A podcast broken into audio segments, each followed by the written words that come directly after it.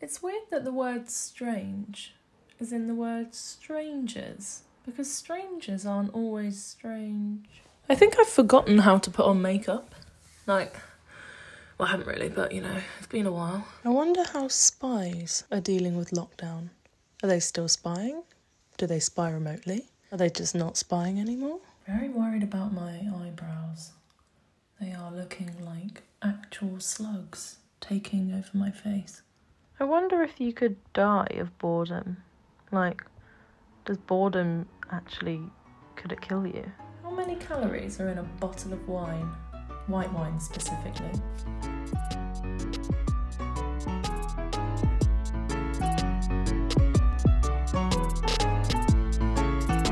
Alright, babes, what's occurring, alright? How are we coping with lockdown? Oh, right, sorry, don't know where that came from. I couldn't really. I always find it really hard to say hello and welcome back to EduKATE, the alternative classroom experience, because I sound. I just sound a bit really. I just sound a bit weird, don't I? But you know, we'll we'll get there eventually at some point, perhaps. So I hope everyone's had a lovely week. It's been another week of isolation, so I hope you're all looking after yourselves and doing fun things. Um, that was an insight at the beginning of this episode into my sporadic thoughts. Um, I'm sorry if you got bored listening to them, but I need to put them somewhere because they're in my brain at the moment and they, they clearly want a way to get out. Right, so before I crack on, I just needed to get this off my chest because it's a very trivial thought, but regardless, it's really annoying me. So I'm finding that my internet cookies are driving me up the wall. I feel like this has always happened before, and maybe it's because I have more of an internet wandering eye at the moment. I'm looking at things I certainly should not be able to afford and shouldn't buy because they're unnecessary. But you know, I'm here to enjoy myself, GC style. Do you know what I mean? I just want to be me. Let me just live and look at the Ugg slippers once. Let me find out that they are far too expensive, and then let me live on and move on with my life because I do not want to be scrolling down my newsfeed and you know, oh, what's that? That looks from oh, it's those Ugg slippers again. Oh, fantastic, great. Well, no, I'm not buying them, but I'm now spending more time looking at the Ugg slippers on my newsfeed. So then the next time I go on my newsfeed or I click on another website, what's coming up on the side? Oh, it's those bloody Ugg slippers. Honestly, it's the same with anything. It's like the other night I was just flirting with the idea of, you know, maybe at some point getting some hair extensions. I'm interested, I'm not sold, but my goodness, the amount of hair extensions ads that I've suddenly seen popping up. It's like I don't even have the the choice anymore to to not get them. I'm probably not going to get them. But besides that, it's just so annoying. So off the back of this, I was looking at my Instagram feed and I was like, God, why am I keep seeing pictures of Hailey Baldwin and Justin Bieber? I don't really care about them. I've I've read one article. I think I read one article and then I slightly indulged myself. Forgive me, please. But I slightly indulged myself and I watched one of their like vlogging um, episodes on their YouTube because you know I'm kind of intrigued. I did used to like Justin Bieber back in the day, and ever since then I'm being targeted with just pictures of them and stories about them. And I'm thinking I don't really care too much about them. And I also have been targeted by the latest series of Love Island contestants, and I have to say, I didn't even watch it. So, Instagram, stop trying to box me. Not having it. so, I decided to combat this and follow loads of interior design, really aesthetically pleasing interior designers that are just, you know, have cool Instagram accounts. So I was liking all of them, following them for a bit, and I think I've tricked it so far. So, if you're sick of your feed, guys, just you know, find something you're interested in or want to see and just like away. And hopefully, you can trick the algorithm because, goodness me, we're already inside, we're probably already going stir crazy, and we don't need any more pictures of things that we don't really want to see. Anywho, let's move on to the main reason why I'm actually doing this episode, and let's not listen to this crazy cat, Carole Baskin. Carole Baskin. Carole Baskin. Carole Baskin. Sorry, I don't know where that came from. Let's not listen to this gal talk away about things that are annoying her because it could go on forever. So, after seeing your suggestions come in for uh, the things that you'd like me to read out from 211 Things a Bright Girl Can Do by Bunty Cutler, I suddenly thought, let's just see who Bunty is. Let's have a good old a good old read. So I've got I've got a little bit of tea for you guys actually. Got a bit of juicy tea to spill. So it's actually found from my own digging that Bunty Cutler da da da da da da is a man. Bunty Cutler is a man and is actually called Tom Cutler and he is writing under a pseudonym because he wrote the male equivalent of this book called 211 Things a Bright Boy Can Do, and he decided to write the female version. So I am aware that this is a sarky book. Um, but I'm I'm unsure now if this is a sort of grand piece of feminist literature that I perhaps thought in the previous episode. But nonetheless, I have had a sneaky Google of him, and he does look visually like an icon. Like he's got a really fun moustache. Um, but let's just all take it into our considerations that this is mansplaining, but I feel it's hopefully done in good humour. And then I did look in the acknowledgements at the beginning, and it looks like there's been a lot of female insight into the creative process. So it's going to be a sarcastic read, but nonetheless, very funny to realise that this has actually been written by a man. This was written in 2007, which would have meant that I would have been 11 years old, which I think is year 7. So, guys, let's just transport ourselves back to being 11 years old, or however old you are, let's just take it back 13 years, and let's imagine receiving this and reading it for the first time. Let's all together, in about three seconds, discover how to spot a love rat. Right, 252, a splendid page under the heading How to Be Bad. So, women, it has been alleged use sex to get what they want, whereas men are unable to do this because sex is what they want. It is one of those observations, like aspirins are small and dusters are yellow, that seem obviously true. The problem comes when your man is unable to confine his wants and starts spreading himself around in the contravention of the eleventh commandment Thou shalt not cheat on thy bird. It's a bit like the coverting your neighbour's wife one. If you're harbouring a suspicion that your man might be a rumpler of other girls' sheets, now's the time to rate your date. Some men are more likely than others to cheat on their women, and a gentleman's personality profile and attitudes can reveal the likelihood that he will do the dirty on you. Have a go at the questionnaire below and see how you get on.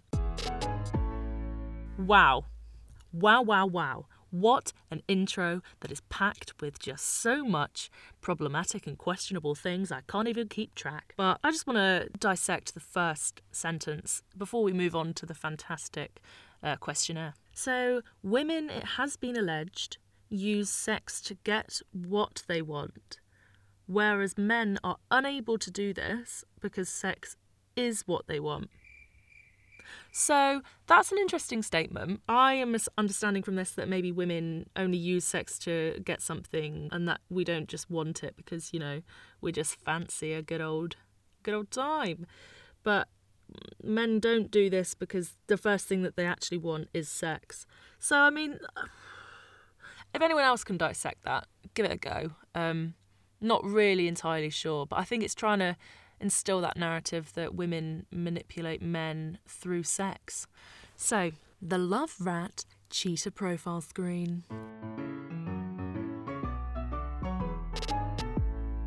Does your man love action and thrills? Skydiving and fast car men look for the thrills wherever they can get them. Be warned, their dangerous sports can include playing with fire and playing away. Wow, so, guys, don't date any racing car drivers if you can help it, because you are going to be cheated on. Is he thrusting, powerful, charismatic, and ambitious? JFK syndrome?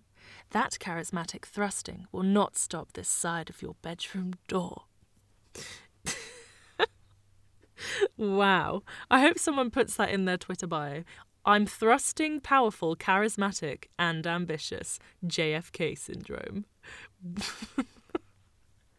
okay, I want to know what thrusting means because I've never used that as an adjective in terms of power, or that's dead.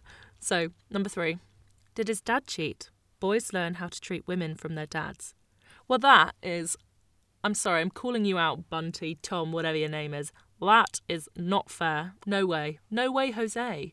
Do his chums cheat on their girls? Birds of a feather flock together, as do blokes. Does he have a vigorous bed history? Don't expect him to confine his vigour just because he's met you. Simple as that. Well, very slut shamey, this old Bunty, isn't it? What are you saying? Not very kind. If they've had a bit of fun around the town before they committed to you, that they're going to not commit to you and sneak under you. Dearie me. Dearie me. Right. Does he know lots of ladies? Contacts with female women of the opposite sex can turn into romps before you can say Norwich. Norwich? What the heck is Norwich? Oh, sorry, I've said Norwich. That means I've cheated on you now. Um, the more girls he's friendly with, the greater the numerical risk. We've heard this before.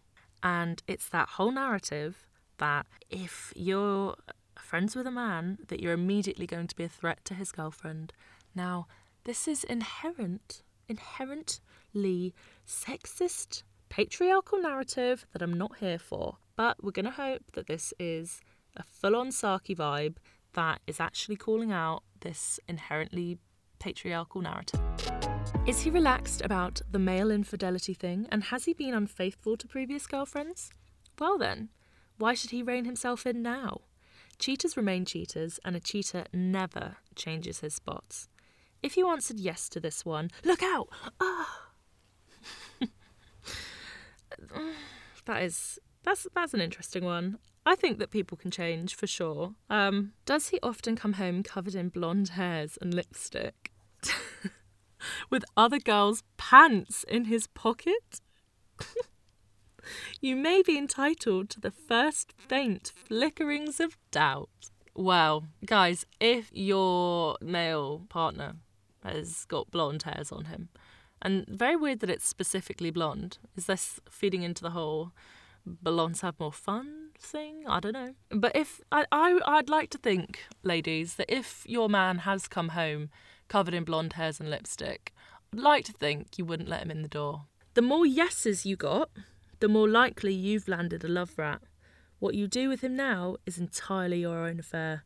I mean, or the or the police if if we're going by what those sinister ellipses indicates. So and Norwich stands for knickers off ready when I come home.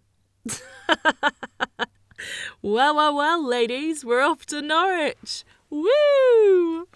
Oh, dearie me, dearie me, dearie me. Okay, well, I think takeaways from that extract. I mean, find uh, this is only applying to heterosexual relationships um, because it's very gendered, I think and it's talking about women with men. But I think what this is trying to say is have a man who is so uncharismatic that even he bores you to tears and I mean only accept applications from from people that have lived in a box their whole life. Oh, I don't know. Bit of a weird one, isn't it? So what a fantastic, fantastic guide that we've all been blessed with. Hashtag blessed with how to spot a love rat.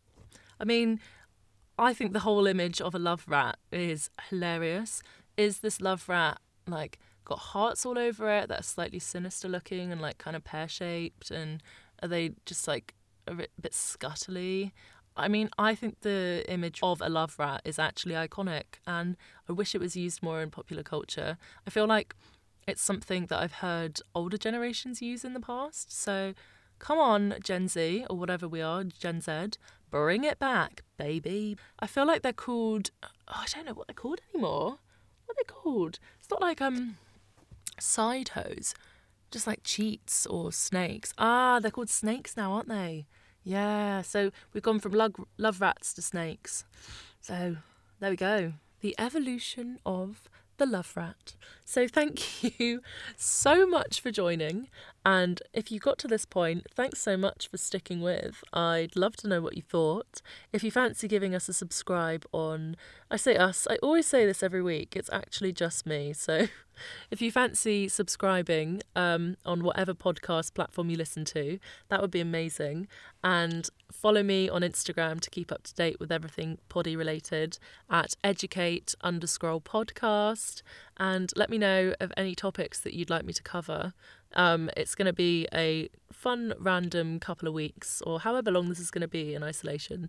So I'm mainly doing this to keep my own brain a little bit sane, and it's quite fun sometimes to just sit in a four and chat a load of rubbish. so thanks so much. Have a fantastic couple of days, and I'll see you on the next episode.